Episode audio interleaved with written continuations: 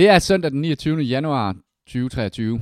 Dagen, hvor den driftige købmand Hans Broge sammen med mejeritekniker T.K. Sekelke arrangerede en smørudstilling i 1868. Udstillingen havde fokus på den svære vintersmør, og sikkert tilløbsstykke det var. Ikke mindre end smør fra 115 gårde og 52 mindre gårde blev udstillet. Det var startskud til, at den danske smørkvalitet forbedres kraftigt og blev en reel handelsvare for Danmark. Så næste gang du bider ned i et tykt lag lurpak, så send en tanke til hans bror. Du lytter til Eskapisterne, afsnit nummer 217. Eskapisterne er en podcast om gaming for voksne. Mit navn er Christian, min medvært er Kasper og Jimmy. Velkommen til.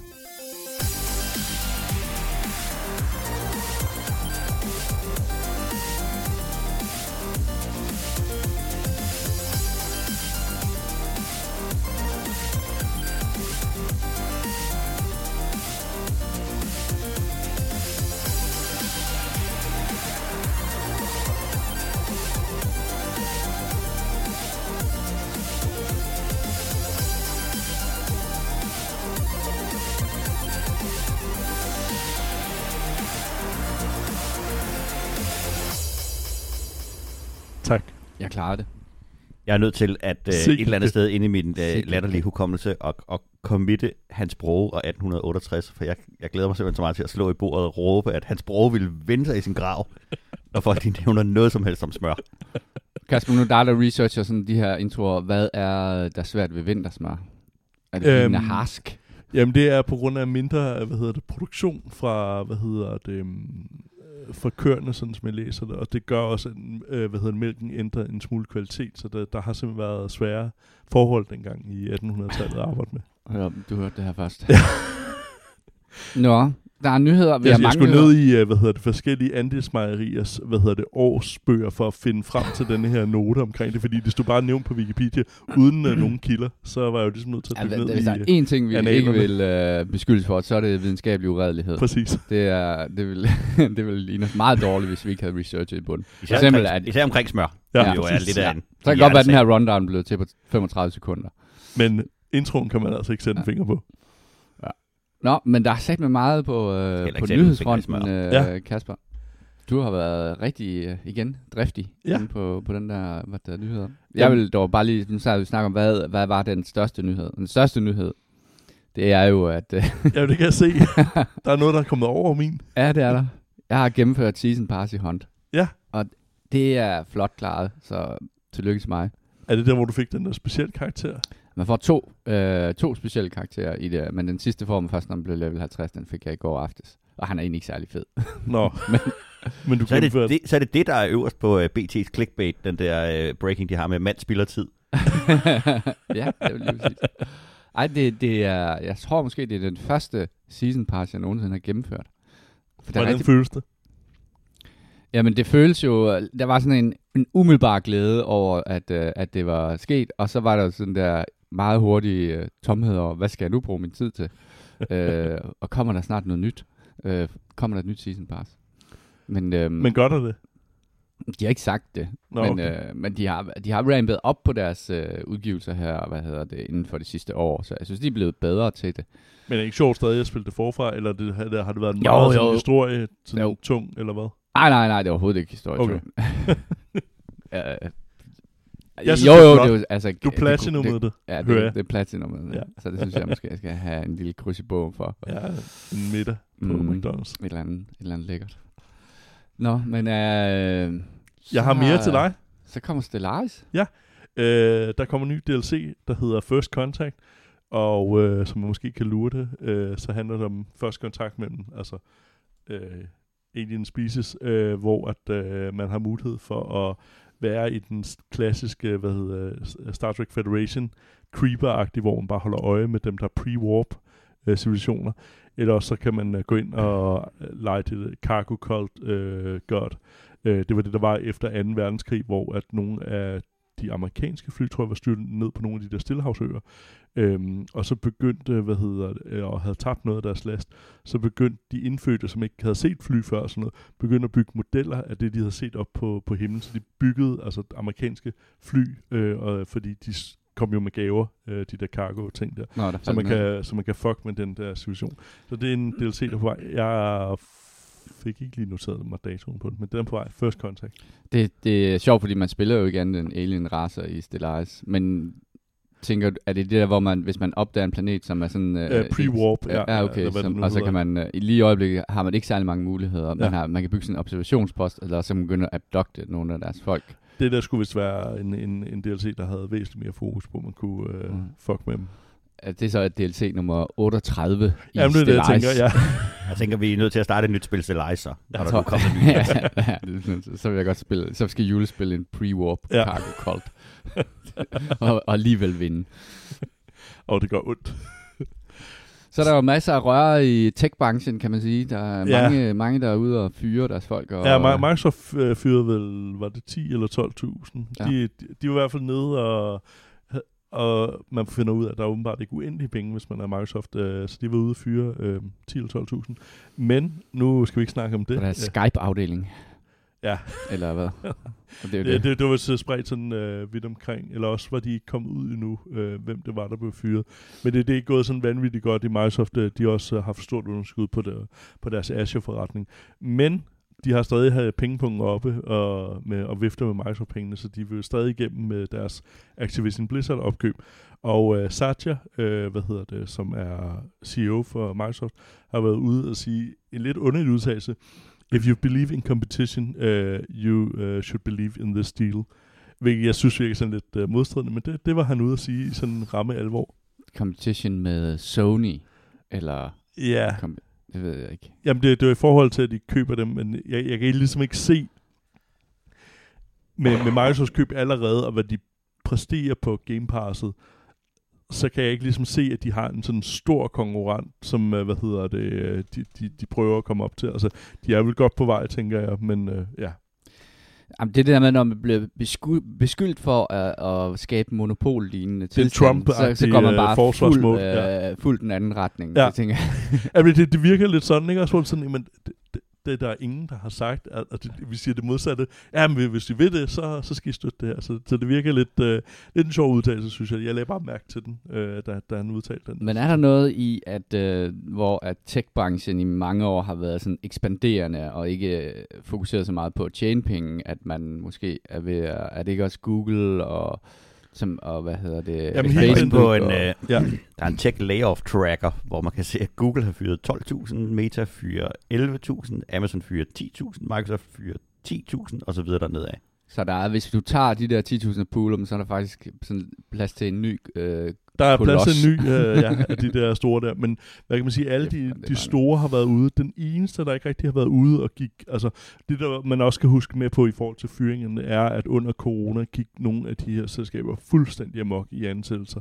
Altså så de Ah. har hyret rigtig, rigtig mange, altså mange store firmaer har hyret rigtig mange mennesker under coronaen. Så det er bare, hvad kan man sige, en, en form for normalisering. De eneste, der ikke gik sådan rigtig amok i de der store der, det har faktisk været Apple, og de har ikke øh, nogen store layoffs øh, i modsætning til de Nej, andre de ikke på store, som de snakker om. Øh, Google, Meta, Amazon, Microsoft øh, og Amazon. Det er ligesom de store øh, drenge, hvor at Amazon også er, nej undskyld, Apple er med i den, og Apple er faktisk gået fri, fordi de ikke er gået ud og ansat så mange, som, øh, hvad hedder det, de, de andre store har gjort. Jeg kan se, de første, de 15 på listen her, så giver sammenlagt 100.000 layoffs i, øh, i, i, i USA. De kan jo begynde at arbejde direkte på iTunes. ja, Ja. præcis. Jamen, det kan være det, er det at de havde slanket deres iTunes-afdeling til passen også. Fordi, så de synes, de havde lige præcis det der sweet spot, at kunne udkomme med et ordentligt produkt. De var, de var nede på de to mennesker, der skulle være på det Eller også var, var der bare ikke kontorplads nok i UFO'en. Det kunne måske også være det, ikke også? Ja, det kan godt være, det er det.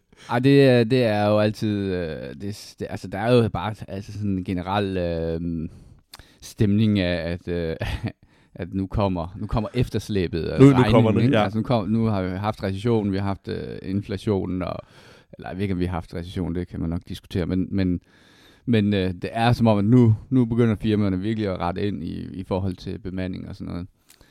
Øhm, det, det er jo altid trist, øh, kan man sige. Øhm, det går heller ikke meget bedre hos Ubisoft. Nej, øh, hvad hedder det, de kære franskmænd, øh, som vi har snakket lidt om, øh, der var en CEO, der var ude at være lidt, øh, spicy i sin udtalelse, kan man sige. Øhm, og nu har de sagt, at de vil ud og spare 200 millioner euro over de næste to år. Øhm, og det har, hvad kan man sige, franskmændene på godt og ondt. Øh, de, så de franske medarbejdere for Ubisoft har været ude og strække øh, imod den beslutning. Det er jo, hvad kan man Meget sige. fransk. Ja, præcis. Der er nok øh, hævet nogle gule veste på. Øh, så Øhm, kan I huske dengang, hvor at, øh, var det Vivendi eller sådan noget, som var ved at lave sådan en hostile takeover af, hvad hedder det, af, af Ubisoft. Det, det var nogle år siden, hvor de virkelig måtte kæmpe for at bevare deres selvstændighed.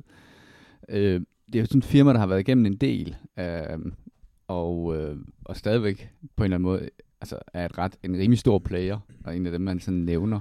Øh, Jeg, jeg tænker også, at, hvad kan man sige, øh, du var også det, jeg sagde, det med Ubisoft havde været, været ude og kigge på at blive, blive sammenlagt og sådan noget, og netop hvis der er sket sådan noget for nogle år siden, så kan man jo godt være, at det, man måske er ved at salgsmodne virksomheden, ikke også? Altså, at den, den nok ikke er, er fransk så lang tid længere, eller øh, altså ejet i hvert fald længere. men I, øh, hvad, eller, hvad fanden hedder det? Ubisoft er jo usædvanligt overlevelsesdygtige i forhold til, hvor tonedøve de er i Ja, det, al form for både opførsel og udtalelser og, og alt muligt andet. Ikke? De er sådan meget, øh, de er meget den frække dreng i klassen, og når man tænker tilbage, så er det jo også der, hvor at man har fået nogle af de spiloplevelser, hvor at de ikke ligger under for at tænke, jeg vide, hvad en, en censusgruppe ville synes var en happy ending på, øh, på, på det her. Jeg husker, der er nogle af scenerne i, øh, i Division og, og sådan nogle ting, hvor at, at Far Cry også, ikke? Ja, præcis, hvor, hvor man tænker, de er, ikke, de er ikke bange for at fortælle de, de, de, den skarpe og friske historie, Mm. øhm, og de er jo heller ikke bange for at være, være meget, meget voldsomme i deres, øh, i deres historiefortælling og sådan nogle ting, og det, det synes jeg et eller andet sted har været et lidt forfriskende pust, så jeg håber da ikke, at de bliver solgt til en eller anden amerikansk gigant, og så bliver øh, EA.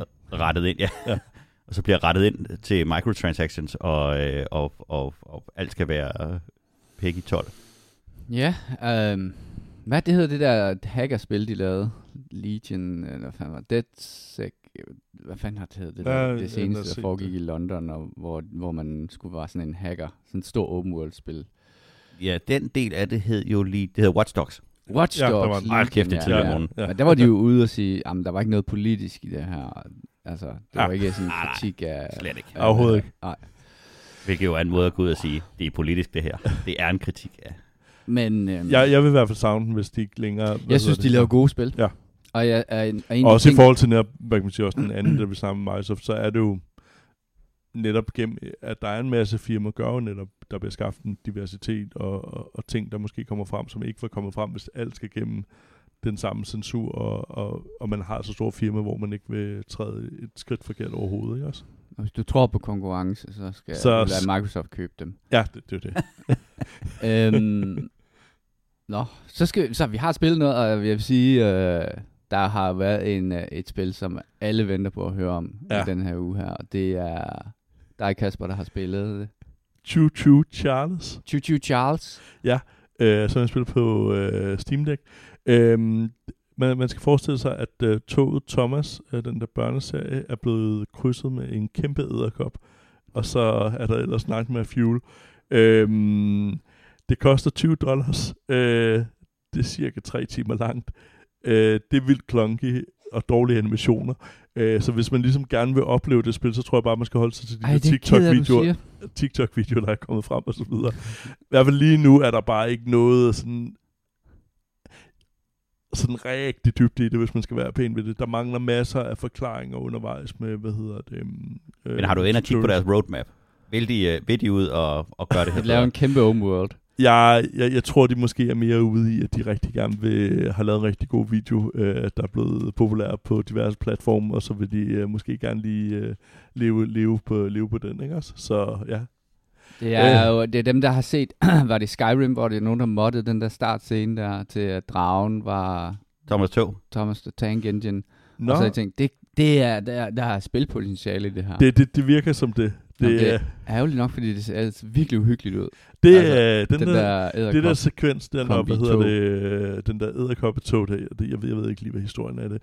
Øhm, det, det er virkelig, virkelig skræmmende. Øh, så det, jeg, jeg tror, jeg vil dykke lidt, mere ned i det, men uh, altså lige min umiddelbare første reaktion, også da jeg så, hvad længden var på det, var sådan, åh, det, ikke, ikke så imponerende, men øh, jeg har se, se videoerne på gangen til, så tror jeg også måske, man har fået den oplevelse, man har behov for med det spil.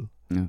Ja, men igen, jeg er lidt ærgerlig over det, fordi jeg Ja. ja. troede måske, at det var, altså der var bare, jeg så nemlig en YouTube-video af det, hvor, hvor der var nogen, der var ret vilde med det, men de nævnte ikke, at det var tre timer langt, Nej, det var, altså det er nok lidt paid content der. ja, jeg, jeg sad i hvert fald ned i, i reviews, hvor der var mange, der nævnte det der med, med, med længden på spillet. Og der er jo selvfølgelig også potentiale til, at man, man, man kunne lade, lade mere gå, men det er jo, smager også lidt sådan en one-trick pony på en eller anden måde, det der. Altså, og det, ideen synes jeg er mega fed med den der æderkoppe tog, det her, det er mega Det er Wild. Wild West, der er... Øh, Ja, ja, præcis. Ja, ja, ja. Kenneth Branagh, der rejser rundt i sådan en. Jeg glemte faktisk en ting under nyheder, som jeg, som jeg kom i tanke om, da du fortalte om øh, øh, ting, der ikke var færdige ved launch. Ja. Øh, Fat Shark, som har lavet Warhammer 40.000 Dark Tide, Oh ja. ja. har jo været ude med en, en længere statement, som Et, både en undskyldning for, at nu delayer de deres content patch, men at de faktisk lægger ret stor fokus på at få alle de ting med ind i spillet, som de havde lovet, der skulle være, men som ikke var der. Så nu vil, ja. De, nu vil de lave et content, øh, en, en, en patch, hvor der er noget, noget øh, hvad hedder det, man kan bygge ting, og de, de vil putte alle de her ting ind, som, som Crafting, fansene, ja. ja, Var det præcis, det? som, som Ja. fansene havde været ude og, og, og rive dem øh, Ja. godt i håret for. Og øh, det er jo både godt og skidt. Det kan jo både være en, en undskyldning for, at deres content patch er, er forsinket, men det kan også være fedt, hvis de får puttet nogle af alle de her små quality of life ting ind, som gør et spil som det her øh, rigtig godt. Det er, jo, et- det er jo et spil, jeg virkelig, virkelig hæpper på, og ja. Håber bliver fantastisk. Øh, fordi som, som det er nu, så er det godt. Mm. Det må bare rigtig gerne blive fantastisk. ja. Og så følger de jo i den der tradition, der, som uh, Cyberpunk også, eller hvad hedder det, uh, CG Project Red, det der med at poste sådan et GIF, eller sådan et, et JPEG-undskyldning. Uh, og, og det er sådan, da jeg så det, så tænkte jeg også bare sådan, ah, de der redemption stories, som man ligesom gerne også vil bygge op, ikke? Altså se, uh, vi gik ud og indrømme det, altså uh, alle vil gerne lave sådan en, uh, hvad hedder den, um, det der En rumspil. comeback story. Ja, sådan en Ja. comeback story, ikke? Og det, altså, jeg synes bare, det er, det, jeg er efterhånden ved at være lidt kynisk over på den der slags der. Det er den nye genre, synes- at lave de der spil, der... Ja, Lav det Og- dårlige spil, der bliver godt. ja, fordi det er bare en skide god historie. Og man vil kan lave se sådan en- lidt... en ny øh, No Man's Sky. Cyberpunk, de, Ja, det var No Man's Sky, ja. ja. No Man's Sky, ja. Det var den, den som var den kæmpe store sådan, redemption arc, som alle bare gerne vil ramme, ikke? Øh, men man kunne jo også bare ligesom gøre sit spil færdigt første gang. Så man vil, gerne, man vil gerne lave en, uh, en GTA 5 pengemaskine, men når man så laver det, og den ikke virker, så vil man gerne lave The Redemption Arc i stedet for. Lige præcis. Og når det er sagt, så synes jeg jo, det, det, det er stadig et skide godt spil. Altså, jeg vil sige, de har fået, der- deres core mechanic er jo pissegod. Jeg ved faktisk ikke helt om, om crafting er det, jeg sidder og, og savner allermest i det spil. Altså, jeg tror, Nu kommer som vi jeg- faktisk lige til at tænke på det. Øhm, det jeg glemte at nævne med Choo Charles. Øh, så lad os det, det var... Ja. Nej, men- til emnet. Øh, kan godt Øhm, holde for, for, Nej, men det, det var netop, fordi det jeg også tror, du vil sige, det var det der... øh, Jeg havde forventet, der var noget multiplayer i Choo Choo Charles. Det er der ikke. Det var et oplagt spil, fordi man har et tog, man ligesom Nå, ja. skal opgradere. Og det har været en fun, altså fire eller to personers co-op, øh, den der intens af, at man bliver jagtet, den der man ligesom er to om det her. Ja. Øhm, og, og det er jo også det, i hvert fald da jeg spillede, hvad var det, det andet hed? Ikke Dark Tide, det andet vi spillede. Vermintide? Vermintide. Det var det der, det var jo, altså jeg var jo ret ligeglad med, hvad kan man sige, hvad universet var, undskyld. Øh, men jeg synes jo, det sjove var at spille med jer. Altså det var det, der var det sjove. Den Det gamle Warhammer, det må du godt fornemme. Ja. Ja, præcis. det er okay. Men, der, men altså, Jeg er også ligeglad med Skaven. Jeg hørte de her, at der var nogen, der sagde sådan, ja, nu er de nede på at have 10.000 concurrent spillere. Jeg vil sige, det er 10.000, det er stadigvæk øh, dobbelt så meget som Battlefield. øh, Det er sådan noget, folk gerne vil have. Eller t- tre gange så meget. Ja. Ja. Det, det lyder ikke sådan sindssygt dårligt. Altså, Hvad er historien bag, at man poster et JPEG af et undskyldningsbrev i stedet for en tekst? det, Er det var, sådan, Det er jo folk øh, det, fra det det, eller? Twitter, Twitter-begrænsning, hvor mange øh, ord du kan have. så det er derfor. Ah, clever. Så du ikke skal ud i en, hvad hedder det, en lang Twitter-tråd. Clever. Ah, smart. Medmindre at Elon har åbnet op for, at du kan... Han har i hvert fald snakket om at lave et eller det andet. Jeg kan se, de lige 8 er, de er ekstra. verified med det lille blå hak, så de Ja. betaler de 8 dollars for det. Øh, nå, ja, men det er rigtigt. Det så jeg faktisk også godt. Men det er Øhm, faktisk et, øh, det er en øh, fantastisk segue ind til et andet spil, jeg lige øh, nåede at spille, nemlig øh, Icarus, eller Project Icarus. Ja, det så jeg, som er du den her, øh, med i går spil, hvor at man bliver kastet ned på en, en planet, og så skal du enten bare open world overleve, eller også så skal du øh, løse nogle missioner, som kan være, at du skal bygge en bestemt form for hus, eller du skal tre steder hen på kortet og sætte en dims, eller, eller sådan nogle forskellige ting. Det er... Øh, det har fået en, en, en revival på min computer, fordi at når jeg går ind i Steam, så kommer der jo altid den der newsbar øverst, og så kan man sidde og se, uh, er der sket noget spændende med noget, jeg... Og der kan jeg se, at de har faktisk kørt næsten weekly updates her, siden de launchede for lige knap et år siden, og bare blevet ved med at putte former for content ind i. Der er ikke sket noget revolutionerende med, med gameplayet, det er bare lige så stille blevet, blevet fiflet og, og, og gjort bedre og bedre. Og nu satte jeg mig ned og spillede øh, i et par timer i går, og det er bare, det, nu er det blevet rigtig godt. Er det, øhm, jeg så, du ret ondt og skød med burpil efter sådan nogle rensdyr. Jeps. Er der nogle øh, monstre i spillet?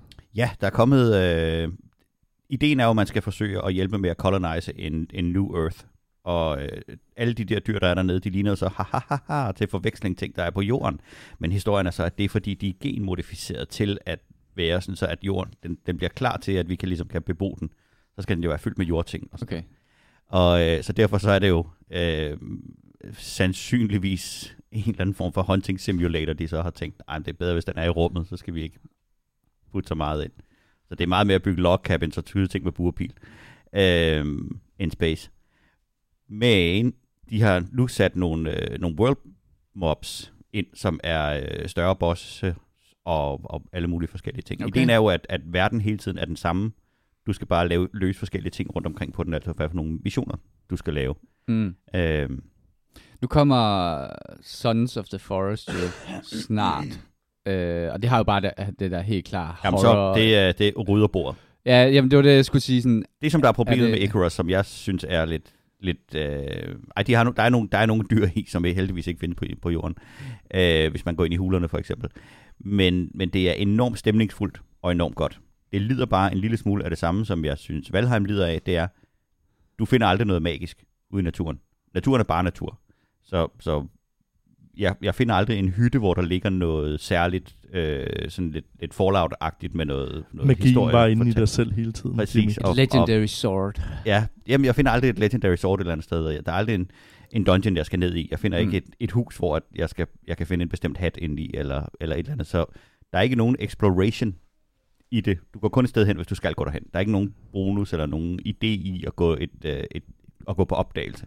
Er det, kun ud øhm, for at finde ressourcer. Jeg sad og spillede tre, jeg nåede 3-4 timer i går, og så kiggede jeg på kortet, og fandt ud af, at jeg har jo bevæget mig inden for den samme fodboldbane. Af, af, af, for at finde mine ressourcer, finde vand, og, finde, og skyde par dyr, og bygge på min hytte. Og, og missionen er så, at man skal bygge en bestemt form for hytte, lige den her. Men, men jeg har bare nisset rundt inde i det samme lille bitte, bitte, bitte område, og så zoomer man ud og kigger, jamen, kortet øh, minder jo om størrelsen på Texas. Øh, og det måtte gerne cater mere for exploration. Ja. Tænker jeg. Men, men det, kan man, så- det kan så komme senere. Man og går så er der og også de der nogen. time limits, ikke?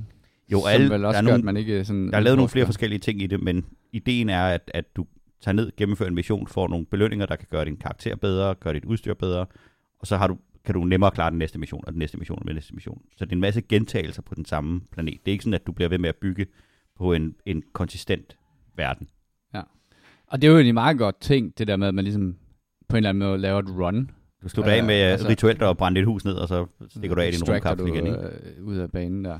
Ja, men, øh, nå, okay, jeg skulle også bare lige høre, om det var sådan noget, der var en, altså om Sons of the Forest stadig ligger som den der, som bare... Jamen, der kan jeg Okay, sige, Sons of the det. Forest, det rydder bordet, Ja. når det kommer tilbage. Hvis det bare er i nærheden af at have de kvaliteter, som det gamle havde. Fordi det var virkelig uh, horror survival, og der, der kommer... Altså, hvis der, var, hvis der var et puzzle et sted i Sons of the Forest, så, så, så tror jeg ikke, du kunne ramme min genre bedre. Nej, det er... Det glæder jeg mig godt nok til. Det var en outrageously vild spiloplevelse. Det. Jeg kan ikke huske, at, jeg har været så, så, at pulsen har været så høj, udover at være i, Ej, det i var sumpen. jo, det i, er fandme øh, uhyggeligt, altså. Men og så nu vi snakker om legendariske spil, som bare rydder bordet, så fik du øh, tilsendt en kode til et øh, spil, Jimmy, som hedder Finish Army Simulator. Ja, og øh, der er så mange jokes i den her, fordi det spil er ikke finish. det er et af de der... Øh, det, er, det er et spil, der handler om, at du bliver... Du, hvor, du, du, lidt som i, øh, i, i for at trække parallellen til Skyrim, vågner du op i bussen på vej mod, øh, mod øh, værnepligten i, øh, ude i en eller anden finsk skov. Øhm, og så skal man så gå ind igennem basen og melde sig til militærpolitiet, og så skal du gå ned, og så skal du øh, skrive dit navn, og så skal du gå over i barakken og få tildelt et værelse, hente noget tøj, og så får du... Og så skal man ligesom gå alle de her ting igennem, det vil sige at være en, en finsk værnepligtig tilbage fra år 2000, eller, eller et eller andet andet. Det har fået raving reviews, og jeg går ud fra, at det kun er finder, der var værnepligtige lige omkring det der, fordi der er en masse finsk humor i den måde, de taler til hinanden på, og sådan noget. Øhm, havde det nu set pissehammerne godt ud og fungeret, så havde det måske været en, en skæg ting at, at tøffe rundt i. Men det er det ikke. Det, er, det, er, det virker, det ligner noget, der er lavet for sjov. Og, og som, som en joke. Altså det er, det er kæmpe store, fuldstændig flade øh, områder. Det er, øh, alle bygninger er, er helt ude af, af proportion. De folk, du løber sammen med, jamen der er jo måske fire forskellige modeller, og så er den bare øh, kopiet ud, så, så, så alting er i... Øh, er, er, altså, Hvad er gameplayet? øh, gameplayet er, at du skal gennemføre en finsk værnepligt. Så man skal Jeg kan, løbe? jeg, nu ved jeg jo meget, jeg har faktisk Nej. aldrig været i Finland, så det kan jo godt være, at Finland og finnerne ser sådan ud. Jeg, jeg kan ikke svare for det. Jeg håber det ikke. Du synes ikke, det er godt? Jeg håber, nej, jeg synes Nemt. jeg ikke. Og jeg håber også, at deres, øh, jeg håber også, at, at de er bedre øh, øh, rustet, ellers så, så bliver det der, russerne går ind næste gang. Jeg tænker, det er sådan et, at det vil være sådan et spil, som var en fremragende julegave, ikke? Altså, det er den der, øh, hvad hedder det? Ja, Ciao det virker, that, øh, det, det virker som en, øh, det, det virker som en, et, joke. ja, det er en joke. Det, det, det er et spøjst indslag. Det har lidt af den der Goat Simulator Ja. feel. Er Bare, ligesom bare, den der... Goat Simulator er bare sjovt. Der var også det der My Summer Car. Nå ja. Øh, Ja, ja, er, det, er ja. det i den stil? Øh, det, det fik jeg desværre aldrig Var nogensinde det også spillet. finsk? Var, var Ja, det, det tror jeg, det var. kørte i hvert fald rundt i Finland. Men det, altså sådan en meget fucked up spiloplevelse. Øh, jeg tænker, om det var i øh, samme udvikler eller sådan noget. Jamen, Altså, Nej, de Så har, de jeg har hører lavet et okay. andet spil, de der øh, øh, spiludvikleren. Det er ikke... Øh, altså, hvis man var finsk værnepligtig øh, omkring den der periode, så er jeg sikker på, at det sker, fordi der er en masse banter i, øh, i, i den måde, de taler til hinanden, og det er nogle, de er nogle værre røver, de der finder. Øh, ja, det, det var ikke godt. Spændende det var ikke- oplevelse. Det var ikke... Altså, jo, lad os tage, det- jeg tager det op igen om et år, og ser, hvor langt de er nået ved deres roadmap. Øh, men lad os bare sige, det er i hvert fald ikke noget, de har travlt med at, at, at øve sig på Unreal Engine 5, da de lavede. Jeg har også spillet et, et, et, et nyt spil. Um, Ja. Dead Space Remake kom jo i fredags. Nej, det er strengt Øh, taget ikke et nyt spil, vel? Nej, det så, Jo, men det er jo helt, øh, det- sådan som jeg læste det, det er helt skabt forbundet forfra. Altså, Jo. Og det, det kan jo ærligt talt ikke svare på, fordi jeg har ikke spillet det første. Øhm, Nå, okay. Men jeg synes, at det der var... jeg skal lige spørge en ting. Ja. Øh, var det for sjovt, du skrev, der var en story mode, eller var der rent faktisk en mode, så jeg Var kan der? komme igennem Der spillet? er et sværhedsgrad øh, story mode, Okay, easy perfekt. mode, medium, og så to over medium, kan Ja. jeg huske. Så du kan godt spille det, som øh, hvis du bare vil opleve den smukke, smukke historie Ja, om Isaac og hans øh, Venner. eventyr i, i Chamorro øh, whaler-shippet der. Hvis du bare godt vil have hele historien omkring at være rumpedel. I- altså, nu er, altså, jeg har, det har jo altid været sådan et spil, som jeg har haft lidt små dårlig samvittighed over aldrig har spillet, fordi det går sådan værende sådan en af de helt store klassikere. Øhm, og øhm, øh, jeg vil sige, at... Øh, Det er heller ikke alle, der har set øh, alle øh, Carl Theodor film, men det så nej, man også... det er rigtigt. Det er rigtigt. Det bliver bare dårligere mennesker, ja, ikke har præcis. gjort. Øh, ja. Men det er jo fordi, det- der ikke bliver lavet nogle fede remakes fra bunden af dem. Ja, lige præcis. Der er fordi, der ikke er nogen, der putter en ordentlig, øh, hvad hedder det, volumetric fog øh, ind i, i dem, så de ser lidt moderne ud. Øh, det, det er jo øh, to ting ved det spil, det er jo, at det er jo pisse dyrt. Øh, det er jo en del af New Pri- Price-klubben. Ej, hvor fedt. Ja. Øhm, men jeg købte det alligevel, fordi jeg, havde, jeg har sådan lidt, jeg elsker jo aliens, og sådan det der, uh, fanget på rumstation, og, og jeg kan huske, at jeg spillede, øh, hvad var det hed, det der aliens-spil, som var, som var sådan... Også, Isolation. Isolation, ja, og det kunne jeg bare ikke uh, sådan rigtig komme igennem, fordi det havde sådan nogle ret tydelige stealth-momenter, og jeg, er- jeg er bare virkelig dårlig til stealth. Men det har det her altså ikke, og det tænker jeg også, Kasper, det sådan en, som spiller Hitman, ja. som om det var Ja, Doom. det ikke spil, ja. Øhm, det ser pissegodt ud. Mega flot. Masser af volumetric fog, og hvad hedder det, øhm, øh, flotte, flotte environments, øh, og der er, også- altså, grafikken er sindssygt god. Stemningen er fantastisk. Jeg skal nok lade være med at spoile noget. Øhm, der er nogle ting, hvor jeg, hvor, jeg, hvor jeg vil sige, der tror jeg ikke, at det var nogle game mechanics, som var med i det første spil. Fordi jeg tror jeg simpelthen ikke, at man kunne dengang. Uh, de har blandt andet ligesom et Control sådan et, et uh, hvad hedder sådan noget, telekinesis, man unlocker på et tidspunkt, så man kan flytte ting og ligesom placere dem. Det giver så åbne op for at kunne lave sådan nogle puzzle-agtige ting, hvor man ligesom skal gennemskue, hvordan nogle store kasser skal flyttes i forhold til hinanden, så man kan komme igennem banen, men også at man kan bruge rigtig mange af de ting, der ligger i den, på den her rumbase til at hvad det hedder, kaste efter monsterne og spare ammunition, og det har jo sådan, det, det, det har jo det der survival element i, at, at ammunitionen er, er skærs, øh, hvilket jo er med til at øge spændingen, fordi de her frygtelige monster her, der, der kommer efter dig, der, der skal du øh, der, der skal du slå dem ihjel med forskellige, med forskellige former for kløgtighed, så du ikke bruger al din ammunition. Altså, der, du kan blandt andet kaste en stasis field på dem, så de ikke kan bevæge sig så hurtigt. Og det kan være, så kan du nu, måske lige nå at samle en kasse op og smide dem i hovedet på dem. Øhm, jeg er svært underholdt indtil videre. Jeg synes faktisk, det er rigtig, rigtig godt. Det er super stemningsfuldt, og jeg synes også, at de... Øhm, det har jo det der med, at det ikke er sådan... Det er jo ikke de største områder. At det er jo meget sådan corridor-based. Og det tænker jeg nok også er fra den gang, hvor at, at man ikke havde hvad skal man sige, horsepower til at lave de der kæmpe store områder der, men der er så også nogle store åbne områder, hvor man sådan laver sådan noget, hvad hedder det, zero gravity, EVA, fly, flying around og sådan nogle ting. Det er jo et, den første er jo et ret gammelt spil, og jeg kan huske, den fik en, en helt del ros, øh, både for det her Space Horror, men også fordi det var et af de, de spil, der var rigtig gode til at lave det her Levolution, hvor at det har måske ikke en helt stor ah, okay. indvirkning på dig, ja, okay. men, men når du kigger ud af vinduet, så sker der nogle helt vilde ting foran dig. Ja. Meget, meget tidligt i spillet, der skal man rette uden at spoil noget, skal man øh, få sådan en, en rumtogbane på den der Ishimura til at, at kunne køre igen. Mm. Og det er, altså, det er jo der, hvor det er sådan nogle det er jo kæmpe store togvogne, der bliver flyttet af sådan nogle grabbers og sådan noget. Øh. Ja. Og det har ikke, du skal ikke vælte rundt inde i det, men, men man får virkelig fornemmelsen af størrelse. Og Ja. Det tror jeg var meget banebrydende dengang, at de, øh, okay. at de kunne lave det, selvom det var det der corridor-based Doom-agtige ja. ja, lille ja, ting. Ikke? Ja, ja, og det, og det, og det øh, synes jeg virkelig også er fedt, at de, øh, altså variationen i, hvordan, øh, altså pacingen i spillet, synes jeg også er rigtig god indtil videre. Jeg tror, jeg er nået til, til chapter 2, hvor jeg skal starte sådan, også sådan en eller anden stor turbine ting, som man så løber rundt i, fordi den er så stor, og så skal man flytte nogle ting. Så der er også en masse puzzle-elementer i det som er meget interessante faktisk, og, hvor du også sådan skal time øh, den måde, du, øh, du bevæger din karakter, så han ikke bliver slået ihjel, så han lige kan nå at løbe forbi et eller andet sted, så kommer den der kæmpe store kran flyvende afsted, ikke?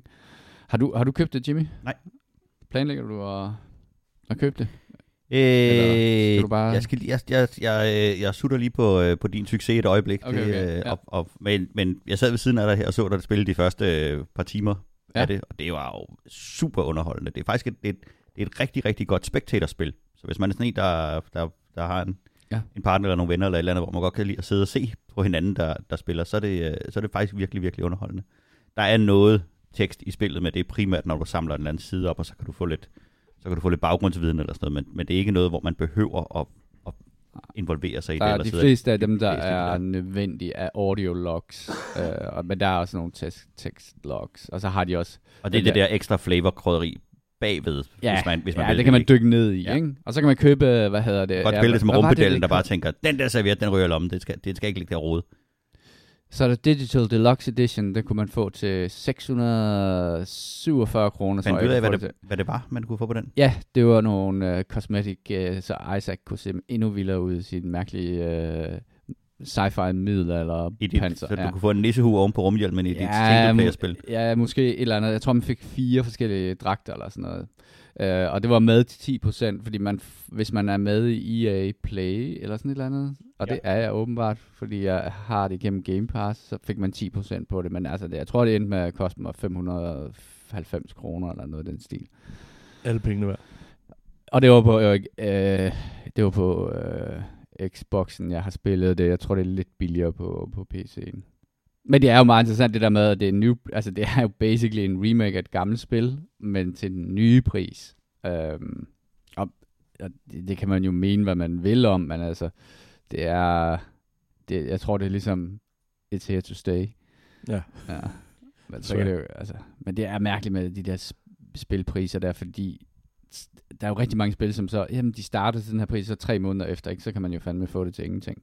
Man kan simpelthen få en, hvor han er viklet ind i indvolde, og så et, hvor der er noget, der ligner øh, rensdyrgevir på hans hjelm, mens man løber Ej, hvor hyggeligt. Ja, Jamen, det er også det er meget godt med det der med de der små ting, der lige sådan lige tager kanten af det uhyggelige. så det kan godt være, det er sådan noget, Kasper skal se på. Altså, det er jo et spil, der, øh, der, der, der var meget snak om, hvorvidt det skulle komme, eftersom det jo er EA, om det skulle, om det skulle lande på Game Pass. Mm. Øhm, tanken er, at det kommer til Game Pass en gang næste år måske. ja. ja. Øh, vi, vi får se, hvor meget Microsoft gerne vil have nogle, øh, nogle penge i kassen. Det kan jo godt være, at de, øh, at de presser det ud på Game Pass. Ja, det kan også være, at Epic Games køber det, og så giver det gratis ud. Øh, eller sådan Ja, noget. Det, det, ja. det, er virkelig for uforudsigeligt, hvordan man bruger sine penge, ikke? eller hvordan man, hvad, hvad- hvad man kan få, få for sine penge. Altså, jeg, ja, jeg, jeg har rigtig underholdt, og jeg fortsætter med at spille det. Jeg synes, det er, jeg synes, det er rigtig fedt. Øhm, kæft, jeg har spillet meget. Vi var Ja, dygtige. Du har et par stykker der. Ja, jeg har øh, min, en ufejlbarlig algoritme, som er øh, gode anmeldelser på Steam, og de ting, jeg bliver, bliver anbefalet, den har fejlet mig på det, på det grusomste. Øh, der var et spil, der hed Draft of Darkness, som lige idémæssigt ligner rigtig, rigtig meget øh, Slay the Spire. Du starter øh, med at lave et run, hvor du ikke har særlig gode kort på hånden, de der kort, du så skal bruge til at lave din, din combat, og så, øh, så når du slår monster ihjel og kommer igennem, så kan du købe og opgradere og ligesom lave et, et blive bedre og bedre til at, at komme igennem det. Og det havde et, øh, det havde et ret godt, øh, når man så udefra, så havde det et ret godt look i, i sådan et, øh, et 3D-ting, hvor man løber igennem nogle gange, øh, som giver mig sådan en, en, det gav mig en callback til det rigtig, rigtig gamle Neuromancer-spil. Og det er måske derfor, jeg, jeg tænkte, det ville jeg egentlig gerne prøve. Øh, men det er så lavet sådan så, at det er forceret, pixeleret, sådan så det skal se rigtig øh, ægte gammeldags ud. Med sådan en 3D-effekt. Ja, det, øh, det er altså sådan nogle sprites, der bevæger sig ind i en 3D-labyrint. og det er, sgu, øh, det er sgu clunky, og den der pixelering gør, det er svært at læse, hvad der står på de der kort. Øhm, Jeg og, øh, bouncer helt vildt på den artstyle der. Ja. det, er, det er så grimt. Og den, øh, den er ikke særlig... Altså, jeg kan godt... princippet kan jeg godt lide artstylen, men den, den, den er bare dårligt implementeret her. Fordi det er, det er meningen, det skal sådan være mørkt og uhyggeligt, og, og, men i virkeligheden, så det, det gør det bare svært at læse og svært at se. Hmm. Øh, jeg prøvede et par, et par spil i det, og, øh, og der er noget, der er nogle helt ekstreme ting omkring resource management, i hvor meget du, du ammo conserver og dine hitpoints, der går ned.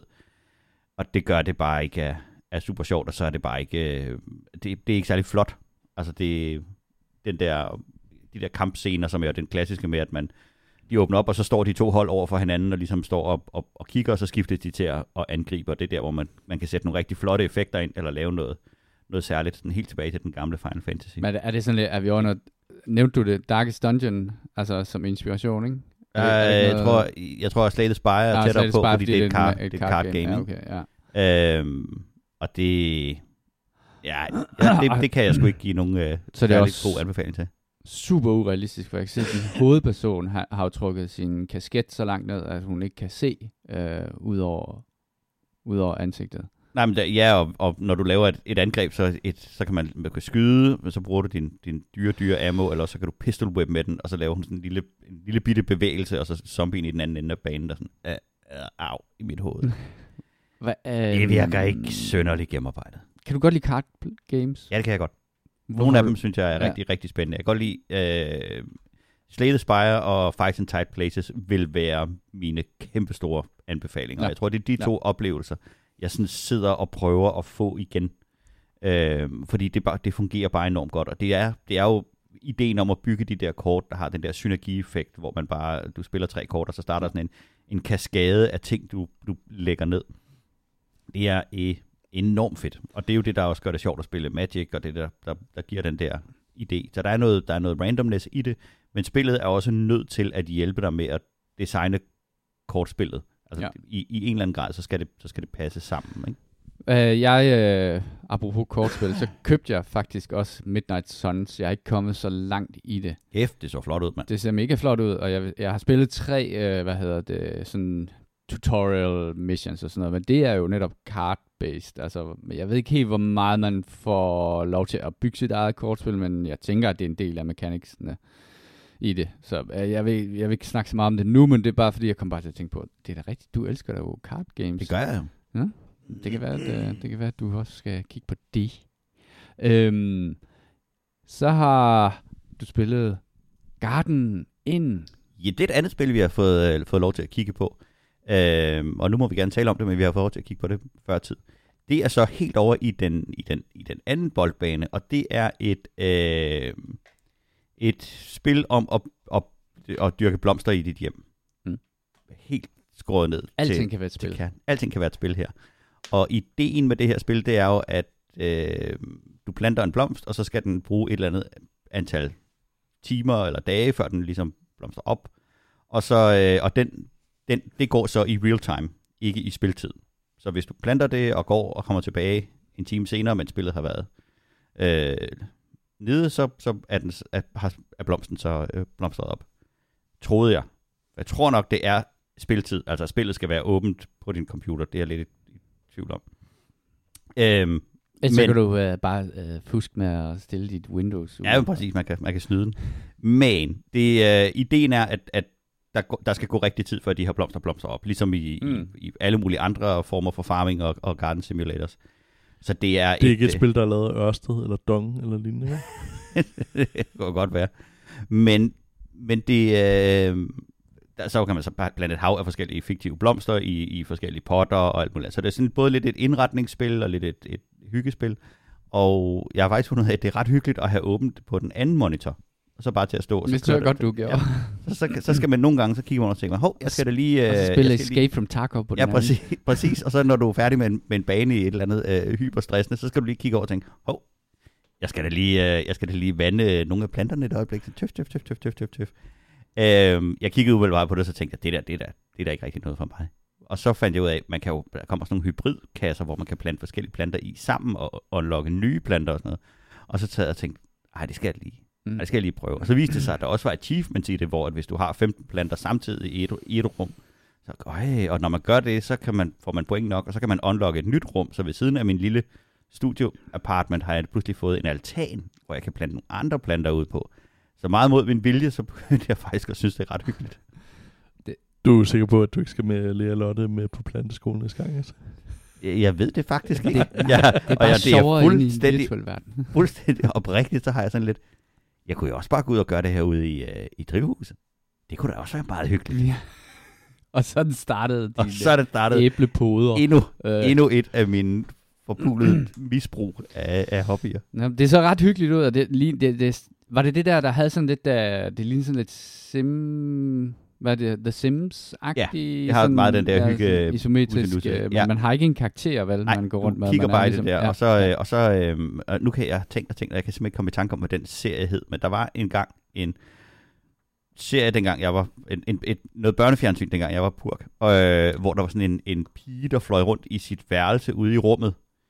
Øh, Ja, ja, ja, ja, ja. hele hendes værelse var ligesom et rumskib. Crash. Det er rigtigt. Det er sjovt, har- den snakkede jeg med en af mine kollegaer på arbejde om for nylig. Og, og det, der er det her, det er, at du har et værelse, der ligesom svæver ude i, i det åbne rum. Ja. Ja. Det, er sådan, det, det, det er gameplay-skærmen. Og så kan du så køre 3D rundt om det og zoome ind og zoome ud. Og så kan du selv bestemme den der skybox, der skal være bagved, og så sidder jeg og klikker dem igennem. Og så kan man få, hvor, det bare, hvor den sådan svæver i rummet med stjerner bagved, og så tænker jeg bare, åh, Der var den. det er det. Det er Crash. Det er Crash. Det skal jeg spille Det er jeres øh, forsøg på at lave en... Øh, En sci-fi. En, en sci-fi øh, højteknologisk. Det Ja. kan du slet ikke huske, Kasper, eller hvad? Hvornår er den fra? Ej, den er vildt Ja, gammel. den er, jeg den tror, er den er virkelig fra gammel. 80'erne. Det finder jeg ud af, mens at uh, Kasper fortæller om uh, Den er legendarisk. Hi-Fi Rush. Øh, Ja. Men det er bedre spil, end man skulle tro, Nå. Garden Inn, hvis man lige kigger på... Uh, er det Altså, mig, der kan- har skrevet den næste bog? Nej, du, du, du, du Ja, jeg havde Hi-Fi Rush. Yes. Øh, nyudgivet spil, som, øh, hvad hedder det, ja, ligger på Xbox Game Pass, og spillede den på Xboxen, sjovt nok. Øh, det er en, øh, hvad alle de animerede japanske hedder? Er det anime? Øh, ja, sådan noget anime. Ja, eller hvad?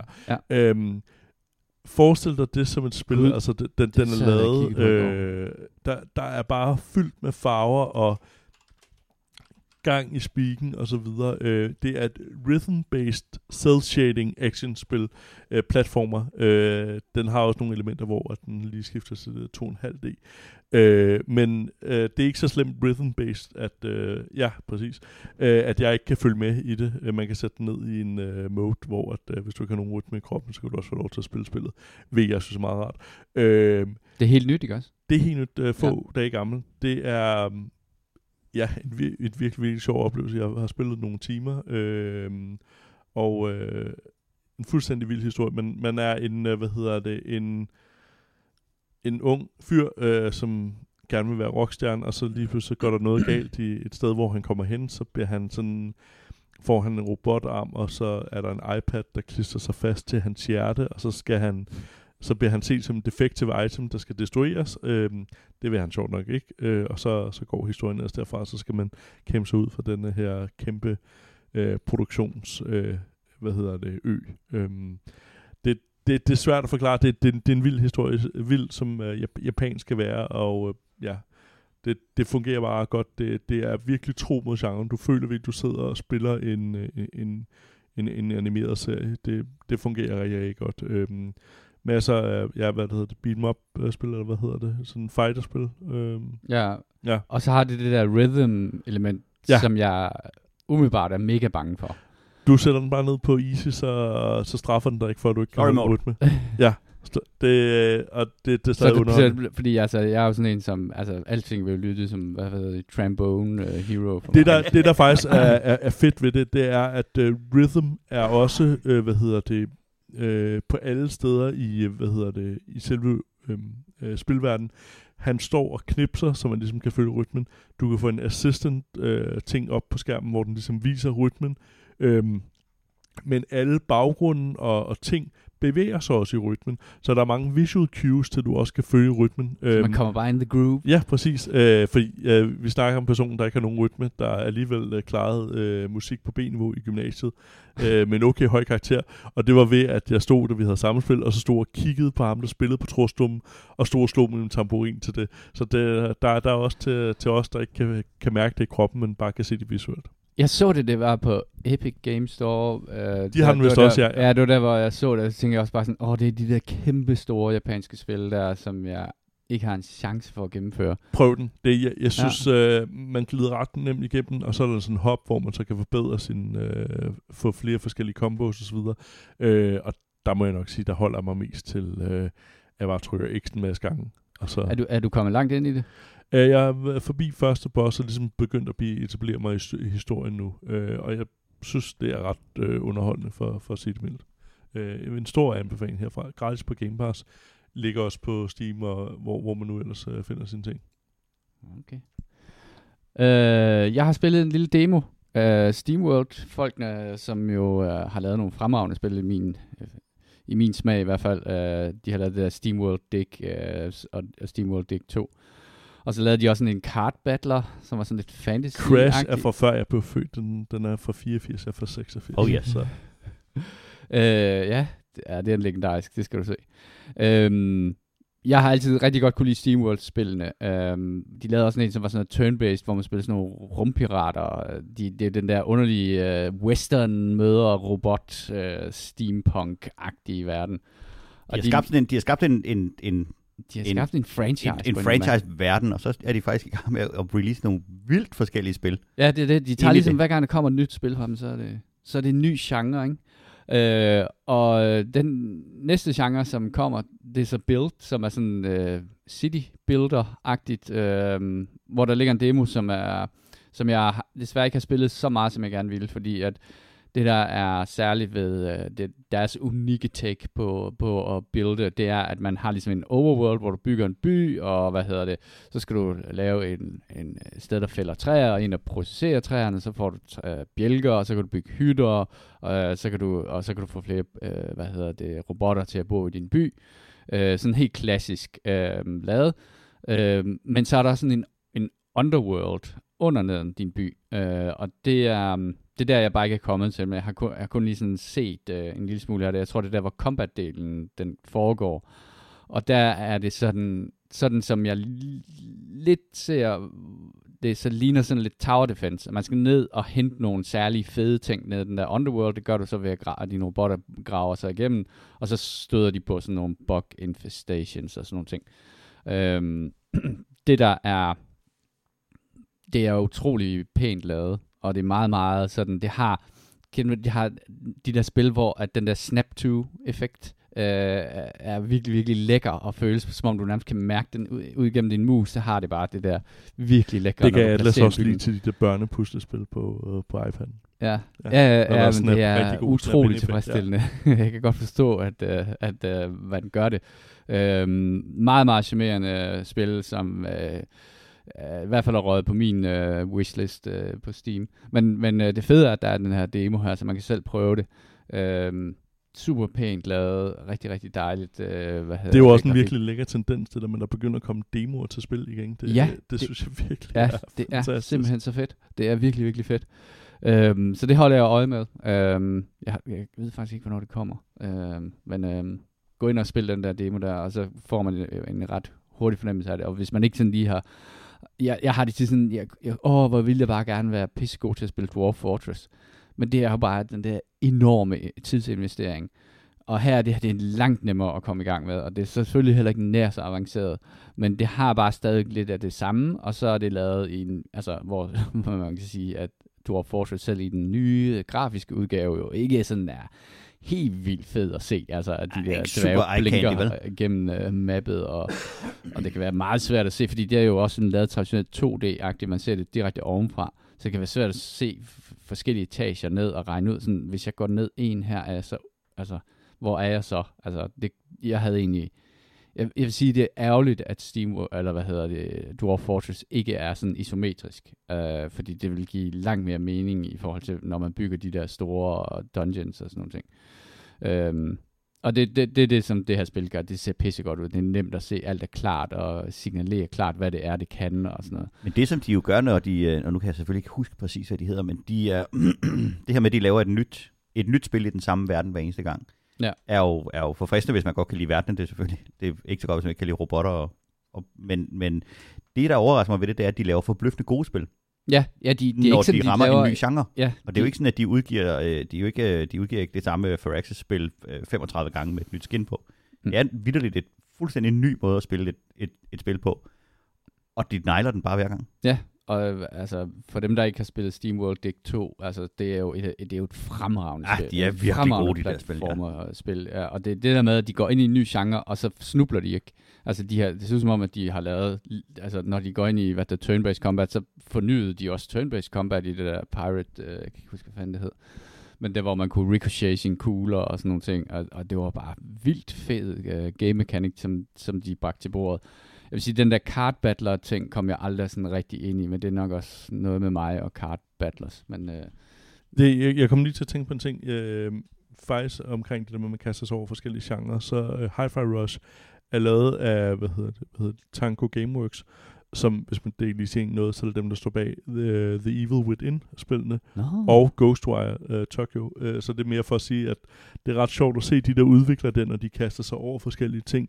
Um, ligesom IO Interactive, uh, deres det der ninja-spil, det der børne-ninja-spil der, synes jeg også var, en, var, en, var et frisk pus. Altså det, det skal ikke at se udviklerne kaste over noget andet, ikke også? Ja. Et enkelt spil mere? En ja, klassiker? Yes. Uh, Titanfall 2, uh, som spil efterhånden har nogle år på banen. Det er på tilbud på Steam til 2. februar til 3 euro. Øh, og så stod der, den var øh, Steam Deck kompatibel eller OK eller sådan noget. Og det, det skal man så lige huske over det, når man ser det der gule markat på, øh, hvad hedder det, Steam, øh, øh, og ser og tænker, åh, oh, okay, spillet kører nok ikke særlig godt. Så tryk lige på den og se, hvad det er, der gør, at de markerer den som gul. Her var det, at jeg lige skulle logge ind på min EA-konto, med en, hvor den kunne sende mig en mail. Det var det. Ellers kører spillet fuldstændig flawlessly. Og det gør alligevel, at den kun får en gul markat og ikke en grøn checkmark. Så de er meget de har meget strikse krav, før at et spil får som et, øh, et, et uh, Steam Deck Verified, øh, og mange, mange spil, som bare er med gul, er sådan nogle helt ligegyldige ting, hvor det bare, når okay, første gang jeg åbner spillet, der var også, hvad fanden var det, jeg kiggede på? Og har det været og jeg kan ikke huske, det var et eller andet også nyt spil, men der var det, at den ikke standard valgte Steam Deckens standardopløsning, så det skulle du lige ind og gøre, ellers kører det fuldstændig flawlessly. Altså, så man skal lige, øh, man skal ikke være så bange for, at der den der gule markat på, på, på Steam øh, Verify. Jeg læste også nogen, der har skrevet, at det nye Dead Space kørte eminent på, øh, på Steam Decket. Hvis at du lige er opmærksom på, hvor du installerer det henne, så kunne de simpelthen løfte den fra øh, under 30 til over 60 fps konsistent. Bare ved lige at vælge det rigtige install path. Oh, okay, fint. Det ja, det, er, altså, det er jo fint nok, der er den åbenhed i det. Der er jo også rigtig meget, når man har en lille skærm, så kunne jeg også forestille mig, at der er meget sådan noget med read, altså det der, hvis fontstørrelsen Mm. er lille og sådan noget, ikke? At, Og, og man- det, det skriver de også, hvis der er, der er ikke noget her i, i, i. Titanfall, der, der har irriteret mig indtil videre med det. Men det du- der indtalt var, fordi nu, jeg hoppede direkte på multiplayer, fordi sådan er jeg, fordi jeg husker det som godt multiplayer-spil. det er det også. Og det ærger mig virkelig, at der ikke kom mere fra dem, at de kaster sig over Battle Royale-genren, fordi det er underholdning i den hastighed, som øh, Call of Duty er, hvad hedder det, er multiplayer-spil. Og her er der bare sådan nogle ekstra elementer med, der er de der, hvad hedder det, grunts, øh, ligesom NPC, Altså eller noget bliver smidt på, øh, så man ja. ligesom også kan få nogle cheap kills, øh, hvis man ikke er, er fuldstændig øh, ja, fantastisk til at spille øh, Titanfall. Og så er der en fed ting i modsætning til, hvad hedder det, mm, øh, øh, Call of Duty, hvor at, når man, jeg kommer aldrig til at opleve min, øh, hvad hedder det, 15 øh, killstreak, øh, det kommer jeg aldrig op på, så er det her spil faktisk ret tilgivende overfor, fordi selvom mig, som øh, spillede for første gang øh, Titanfall på en Steam Deck, og gik helt forfærdeligt i forhold til mus og, og tastatur, så nåede jeg alligevel at få min Titan to gange i det spil. Og det er bare fedt, at man rent faktisk får lov til at opleve nogle af de fede ting i spillet, selvom man ikke er den, du ved, jeg rydder hele banen fem gange, og så kan få lov til at få min 15 øh, kills, øh, killstreak, som på, på Call of Duty. Øh, så det er bare også sådan lidt, øv, hvor er det ærgerligt, at øh, de, de, de kaster sig over øh, fuldt dedikeret kun til, hvad hedder det, Battle Royale-genren. Øh, Ja, det, og så druknede det også. Jeg kan ikke huske, hvad det var. Det udkom på et eller andet virkelig dårligt tidspunkt for dem, øhm, da, det, da det udkom. Øh, om det var det nye Battlefield, og sådan, at det ramlede oven i nogle andre ja, sådan, det, store det, det shooter kom ri- rigtig uheldigt, øh, for det er et virkelig, virkelig godt spil. Altså, det er en, virkelig en, en perle, det her, synes jeg. Altså, der, ja. Og, og, og nu ved jeg, at du øh, er glad for multiplayer-delen, men kampagnen i Titanfall 2 er eminent. Virkelig, virkelig god. Øhm, og den har altså nogle... Den har det der med, at den indfører nogle mechanics øh, hver, hver, hver ny bane, som er ret fede. Øhm, og der er sådan en, hvor, hvor at man øhm, skal springe frem og tilbage i tid. Sådan lidt ligesom, hvad- hvad fanden var det, det hed, det der Arcane Studios, hvor de havde det der Looking Glass, hvor man ligesom kunne springe frem i tid, og så kunne man gøre nogle ting. ja, ja, ja, og... Øh, før, før den her, hvis du, man kunne ligesom, så så springer man, udover at der er sådan et parkour-element i det, så når man løber hen ad en bane, så hopper man lige tilbage i tid, hvor at øh, den her bro ikke var eksploderet. Og så, Deathloop. hvad sagde du? Deathloop. var Ja, det, er sådan lidt Deathloop-agtigt. Ja, Ja, de der arcade... hvor du kunne springe øh, i tid, ja. Ja, ja, ja, der var også det der, um, det, det, det de lavede før. Hvad fuck er det? Min- Øh, Dishonored. Ja, Dishonored-serien. Ja, det der seneste, der, hvor det der var, var det der um, Clockwork House og sådan nogle ting. Men uh, ja, kampagnen i uh, Titanfall 2 er virkelig, virkelig fed. Øh, den, og, den skal jeg også kaste mig over, fordi jeg var bare, det, det kørte virkelig, virkelig godt på steam dækken og så altså 3 Ja. ja. dollars var jo, eller Ja, ja, 3 euro ja, var jo det bare er en ingen- no-brainer. Ja, ja, det præcis. er virkelig no-brainer. Det er fandme fedt spil. Men man kan sige, i forhold til at um, udgive, øh, hvad hedder det, blive ved med at udgive Titanfall-spil, så er det jo lidt svært, fordi man har jo malet sig lidt op i et hjørne, når man siger Titanfall, det, så skal der jo ligesom være de der Titans, altså Ja. de der Warriors, der falder ned fra, Ja. fra himlen, altså Titanfall. Øh, så, så der er ikke på, på samme måde som, hvad kan man sige, Call of Duty-spillene kan jo bevæge sig ret frit i, nu, okay, så det Future og Battlefield-spillene kan også bevæge sig frem og tilbage i tid. Så, så, så er de lidt bundet af, at det, men jeg kunne bare rigtig godt tænke mig, altså EA har potentielt her, tænker jeg, noget, der er en, altså en, en Call of Duty konkurrent, hvis det, hvis det var det, man, øh, Ja. altså, Ja. jeg ved godt, og, de også har Battlefield, men det er et eminent godt spil, altså de er virkelig velproduceret, altså det, det er helt... Jeg elsker øh, æstetikken i Ja. det.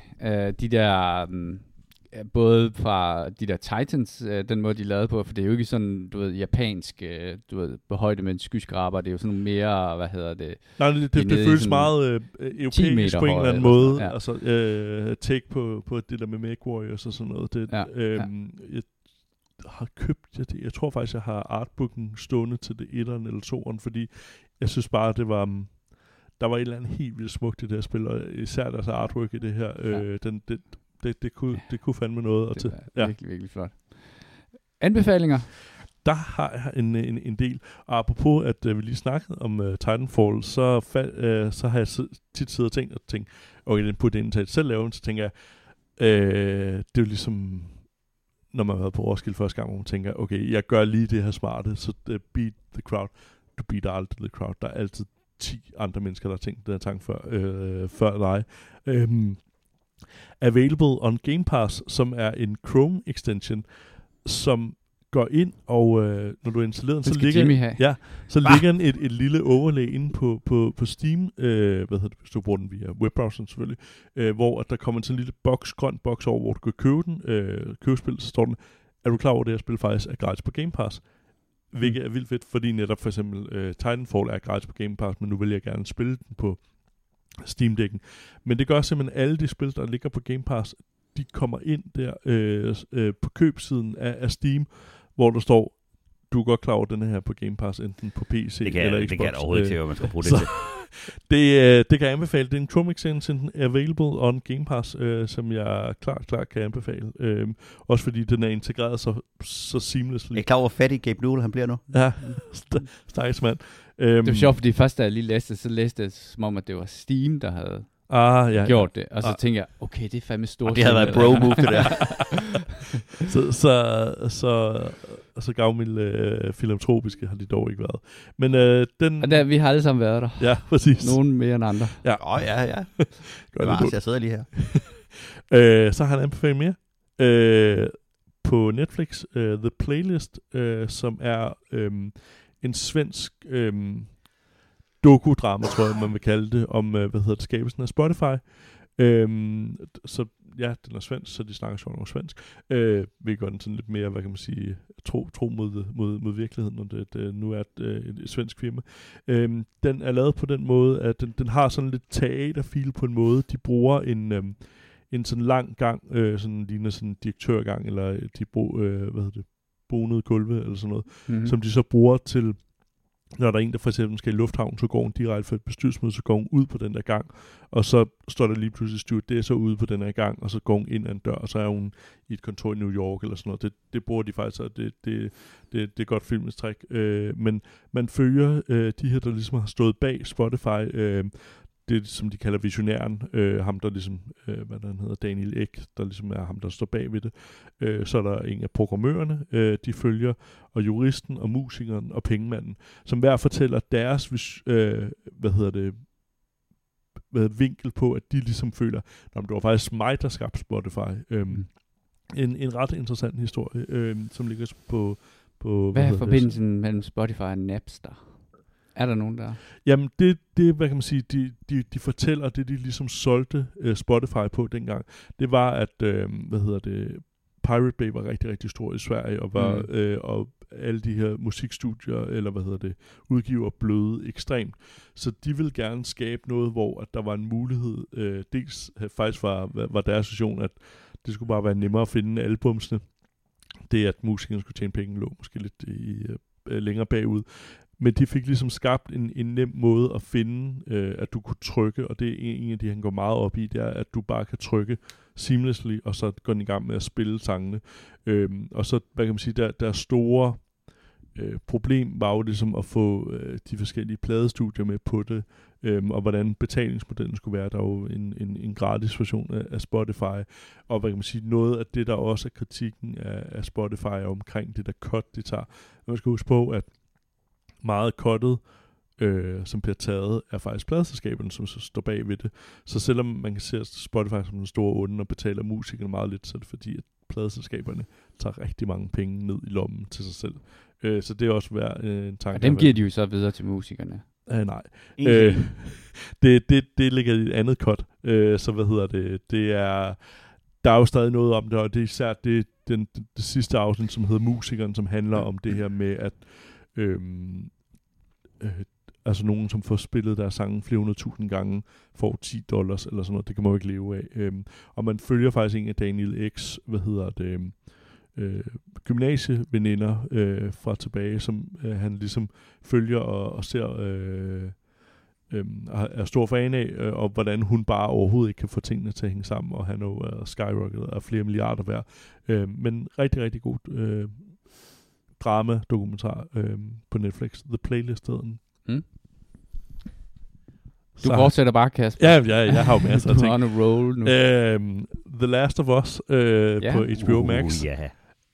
Ekstremt velproduceret, øh, og virkelig, virkelig god, men jeg, jeg, jeg, jeg kan ikke klare det. Øh, det er, jeg er blevet så meget nu med os, efter at have fået øh, barn også, at jeg, jeg kan simpelthen ikke klare det, det er simpelthen for deprimerende til mig. Der det er for mange. jeg godt. Okay. Jeg var, øh, jeg var lidt bange for at gå i gang med at se Ja. den, og så tænkte jeg, ah, hvor deprimerende bliver det her. Øh, for det er jo ikke, et- det er jo ikke et feel-good-spil. Nej. Ej, det er det. Øh, er jo som at, at få lov til at være VR i, øh, i Cormac McCarthy to the Road. Mm. Øhm, den er fantastisk flot lavet. De har fået nogle brav af nogle skuespillere med, og, øh, og de har ramt stemningen i spillet. De har ramt nogle af scenerne fra spillet, hvor man skal gøre nogle bestemte ting, kravle igennem et rør, eller nogle bygninger, der er væltet, og, og alt sådan noget ting. De, nu er den tv-serie slash film slash et eller andet, der er lavet på et computerspil kommet. Nu er the curse has been broken. Du kan godt lave en god film eller serie på baggrund af et computerspil. Nu er det jo også måske det spil, der, er nogensinde meget er lavet, der, har den, der, har den stærkeste, der har den stærkeste story, øh, og er jo er eller mindre en shooter, ikke også? Ja, Altså, sådan, ja. Ah, bare, nu kommer Mario-filmen lige om lidt. Ja. river det her.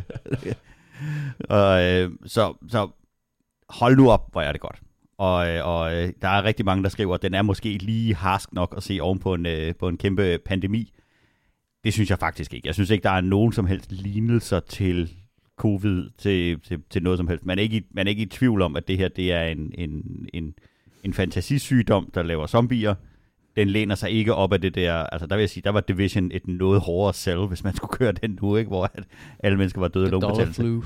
Øhm, så, så øh, det, jeg synes måske, den er en lille smule søgt, den kritik af det, og så, er det, så har de fået, øh, fået nogle skuespillere med af en, af en kvalitet, hvor det er, er fantastisk.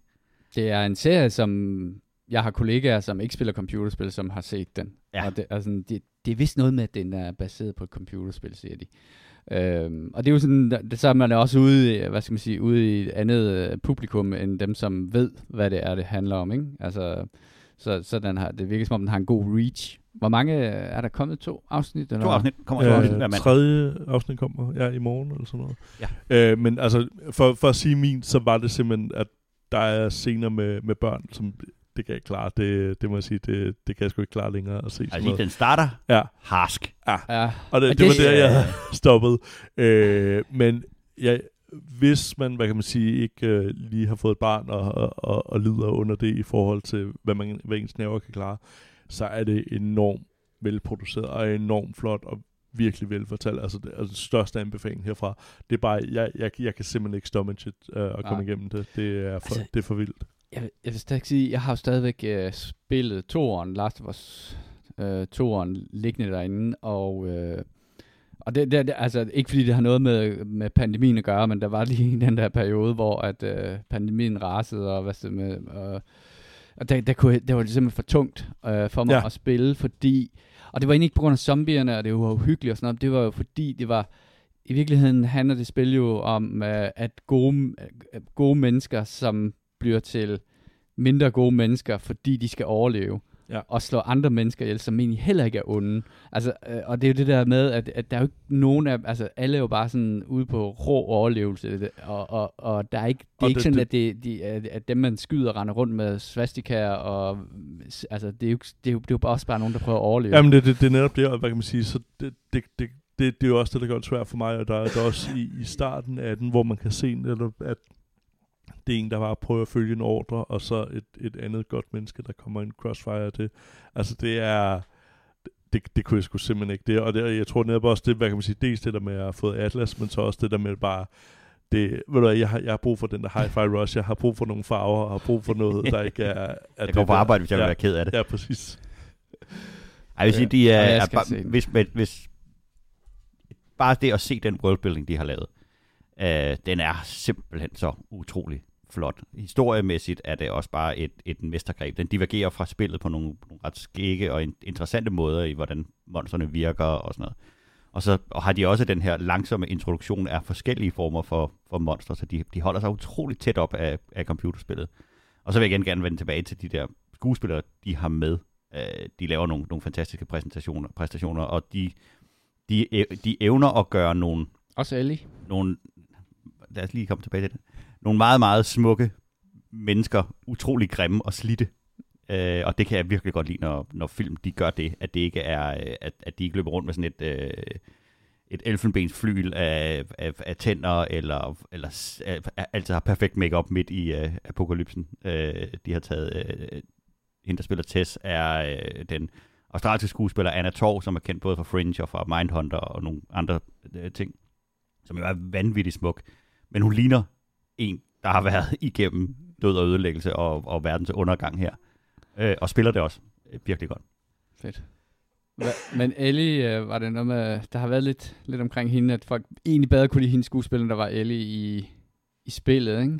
Jo, det er jo, øh, det er jo igen det der med uh, Not My Last of Us. Ja, ja.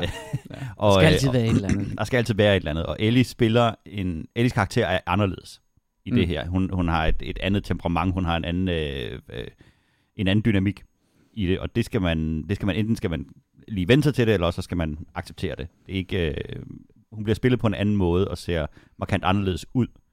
Øh, og, og er mere en obstanasig teenager end en, en, en, en, en ung, søgende person. Jeg tror, der er flere, der havde, havde sympati for. Hun er lidt mindre sympatisk i den her. Okay. Hvis man ikke kan lide Bella Ramsey, så er der spillet med i hun en lille idiot i uh, Game of Thrones, så, uh, så, så, så spiller hun det samme her. Okay. Lille idiot. Øh, der er mere på anbefalingslisten. Der er masser på anbefaling, ja. fordi at øh, nu har der jo, øh, og en af grundene til, at vi udkommer så utrolig sjældent, som vi gør lige for tiden, så er det jo, der er, der er, sygdom, der er sygdom i huset. Og, øh, og Lotto har været syg i, i, i virkelig, virkelig lang tid i træk, hvilket har ført til, at der er blevet introduceret Disney+, Plus, fordi kedsomhed er den værste sygdom. Så øh, nu har jeg fået mulighed for at sidde og grave i, i Disney Plus øh, tingen, og hvis man, hvis man lige kigger forbi Star Wars og Marvel, så ligger der faktisk også en masse andre ting derinde. Øh, selvom det kan være lidt svært at finde frem til, men Disney har jo købt stort set alt, der findes. Blandt andet har de købt det, der hedder FX, øh, og, og de har nogle, nogle fede ting øh, liggende. Men vi faldt øh, over os øh, den film, der hedder The Menu, som er en, øh, en ironisk horror-gyser med Ray Fine i rollen som en af de her øh, superkokke fra øh, Alanoma. Og så er den en... Film, der fik Noma til at lukke. Ja, så nogen, filmen er lukket Noma. Øhm, og det er svært at fortælle noget om den, uden at spoil den, uden at sige andet end der står om den, at øh, en masse rige mennesker skal sidde til en, en super eksklusiv restaurantoplevelse with a twist. Og, øh, og det er ikke det twist, man tror, det er. Lad os bare sige det på den måde. Han er ikke spyttet i suppen. Måske. det ved jeg faktisk ikke. øh, nej, det har han ikke. Der er, øh, og og, og den, den har en masse af de her enormt flotte restaurantscener, hvor de, øh, hvor de øh, sidder og putter ting på med pincet og retter til, og hele den der køkkendynamik, der er. Øh, så den er sådan, den er sådan halvt øh, masterchef, halvt horrorfilm, det er, øh, og, og den er super fed. Igen, gode skuespillere, fantastiske øh, præstationer, og en, en, en, en original historie. Mm. Øhm, jeg en kan, film, jeg, ikke også? Jeg, ikke en serie. En film. Ja. Øhm, afsluttet. Kommer ikke en tor. Øh, den, øh, den, er, den er fandme god. Øh, og den, jeg kan godt lide den der genre, hvor de tager og, og ligesom twister ting på en, på en, en lidt øh, interessant måde.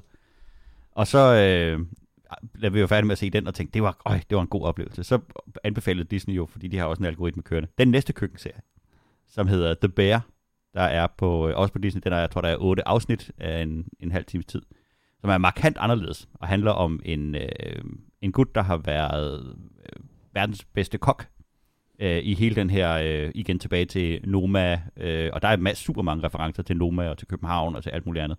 Han har åbenbart, i serien har han arbejdet på Noma, og derfor en mega, mega dygtig kok. Hans øh, bror dør og efterlader ham familie med restauranten, som er sådan en, øh, en lille øh, sandwich joint i Chicago, hvor de øh, med, med meget autentiske øh, kunder og, og masser af råb og skrig og, og ballade. Øh, og så skal han prøve at drive den her øh, lille øh, familierestaurant som sådan en super high-end, øh, øh, hvad hedder det, øh, professionel Charcuterie. charcuterie, nej, super professionel øh, øh, restaurant, og han, han indbef, ind, indbef, øh, hvad er det, han etablerer øh, den franske brigade, som er øh, kommandostrukturen i, øh, i køkkenet, og en masse, der er nogle, nogle ting. Det er ikke en sjov serie, det er sådan en dramaserie, og Okay. den, den er, øh, den, jeg kan ikke rigtig finde ud af det, hvad der, der, der, der er godt ved den, men vi åd den på to aftener, øh, og det, som jeg bedst kan, kan sende tilbage til, så er det sådan en, en følelse af The Wire eller Hill Street Blues, som er det der ekstremt autentiske fornemmelse af folk, der skændes, og øh, Mhm. den føles som om, den er, den er optaget et rigtigt sted med rigtige mennesker udenfor. Altså det, det er sådan, man- føler virkelig, man er trådt direkte ind i virkeligheden. Der er, ikke, der, der er overhovedet ingen fornemmelse af filmiske greb i Så den. det er ikke bare sådan, uh, sådan uh, Nej, hvad det er- og det er- håndholdt kameraføring og Nej. sådan noget. Nej. Og det er, øh, det er et enormt godt Imponerende. karakterdrama Ja. i, en, i, i en, en sjov setting. Øh, så den, den fungerer altså også virkelig godt. Den kan jeg også anbefale. Så er en anbefaling mere. Ja da. Uh, Tulsa King, som ligger på Sky Showtime. Uh, og hvis man tænker, Sky Showtime, hvad fanden er det? Det er den streaming service, du har, fordi du uh, følger med i Star Trek. Uh, så er den vist afklaret. Uh, det er en gangstersag med Sylvester Stallone. Han er lige kommet ud efter 25 års fængsel, hvor han har været en the good guy gangster. Jeg ved ikke, hvor good guy man er, men han har holdt tæt. Han har, han har hvad hedder det, um, ikke uh, røbet Han er ikke nakket. Nej, nej han, har ikke, han har ikke været nark, øh, og han, han har taget faldet for en anden, der har, der har dræbt en. Øh, og så kommer han ligesom ud i den her verden, øh, hvor han tror, han skal tilbage til New York og være big guy og så videre. Det skal han ikke. Han bliver sendt til... Verden har ændret sig. Ja, verden har ændret sig. Så han bliver sendt til øh, Oklahomas anden største by, Tulsa, øh, hvor han ligesom skal prøve at opbygge et, et øh, narko-imperie der. Øh, den er meget drama-agtig, men der, der er så nogle sjove elementer i den. Og øh, hvis man tænker øh, Sylvester Stallone som skuespiller, det kan han sgu da ikke finde ud af, så se lige Copland, og så kom tilbage og fortæl mig, hvor meget fejl de to, så er den vist klaret. Så stor anbefaling til den. Så se lige... Uh, Sylvester Stallone har en Oscar. Ja. Det synes jeg bare, vi lige skal hæfte os ved. Præcis. Jeg Har har, Yes. øh, jeg lød tør for credits i, øh, i, min, øh, i min Warhammer 40.000. Øh, Fury og Frenzy er jeg, er jeg lød tør for credits inde på, øh, på Audible, og må nu sidde og vente panisk på, at det bliver den 11. februar, før jeg kan lytte til min næste Warhammer 40.000 bog, uden at skulle betale alt for mange penge for det. Men så fandt jeg ud af, at øh, jeg har noget, der hedder Audible Plus, eller sådan et eller andet. Der ligger en masse, hvis man har Audible abonnementet, så ligger der et hav af gratis bøger derinde, man kan sidde og bladre igennem og, øh, og, og, og lytte til. Og det er jo ikke der, det er jo ikke det der, hvor man tænker, jeg vil læse præcis den. Og så, mm, men, men hvis man lige kigger derind, så ligger der en, en myriade af, af lækre bøger, virkelig, virkelig gode øh, imellem også. Og så øh, en af de første, der kom op på mit, øh, på mit feed, det var Joseph Conrads Heart of Darkness. Og så tænker jeg, den har jeg da ikke, øh, den har jeg da ikke læst for nyligt. Jeg husker den som en, en kort bog, der er meget, meget velskrevet. Mm. Øh, og til, øh, bare lige for at mansplain jer, så er det den, der blev brugt som inspirationen til øh, Apocalypse Now. Og, øh, og, og er en, en, en sjov lille historie om en, sjov ikke, en, en lille historie om en, en mand, der skal sejle en båd op af en, af en flod, for at finde en, sådan en Belgisk legendarisk savnagtig Ja. person i, i, i Belgisk Kongo. Øh, I bogen er det så en, nogle handelsstationer, der handler med elfenben nede i Belgisk Kongo, øh, og det er der grusomhed nok i, behøver man ikke introducere i Vietnamkrigen til. Men det, der er godt ved den her, det er, at den er 3,5 timer lang, og så øh, inde på Audible, der har de en øh, signature edition liggende, der er læst op af Kenneth Branagh. Mm. Og jeg lover jer, ligegyldigt hvad den mand læser op, så er det det vildeste smør for øregangene. Det er jo utroligt. Det er så så flot. vigtigt, hvem det er, der læser Det er utroligt så Ja, flot, den ja. mand læser op. Og han, der er jo et hav af forskellige aksanger i, og han kan jo, altså sådan, som i rigtige aksanger, skotsk, russisk, svensk, alt muligt andet, læser han engelsk op med, med de aksanger. Ham, der er Hugo Pyro i de nye, eller hvad? Akyl. Ja, ja, ja, ja, det er Ja. ham der Shakespeare-skuespilleren. Kæmpe, Kenneth, Kenneth kæmpe. Branagh. Kenneth Branagh, og, og det er bare en fornøjelse at høre ham læse den op. Og når han så oven i købet, og nu vil jeg da være med at prøve at quote nogle af de her ting, når han så oven i købet læser noget op, der er så fantastisk velskrevet, som den her øh, Joseph Conrad øh, novelle, men altså manden, når han siger forthright onto the sea, og, Mm. og sådan nogle ting, det er jo det er ret fedt at høre, hvad virkelig dygtige mennesker kan, når de laver det, de er gode til. Uh, det kan jeg godt. Ja. Gigantisk anbefaling, og lyt, bare lyt til Kenneth Branagh og læser noget op. Det er en god bog, og den er, jeg Ja, læste den faktisk her for et par år siden, tror jeg. Det er fandme en vild bog. Fedt. Jamen, øh, så nåede vi igennem det hele. Øh, husk, at du kan finde os på eskapisterne.dk og alle de andre steder, man finder sine podcasts.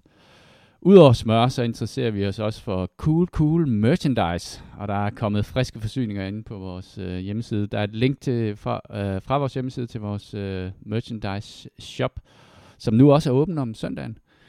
Du kan skrive til os Ja, på, vi har fået ansat nogle flere mennesker, Ja. så den er åben døgnet rundt. du kan skrive til os på escapistpodcast.gmail.com med forslag til spil og emner. Uh, det var alt for denne udgave af Eskapisterne. Hvis du synes, at podcasten er god, så del den endelig med dine venner på vegne af Jimmy, Kasper og mig selv. Tak fordi I lyttede med.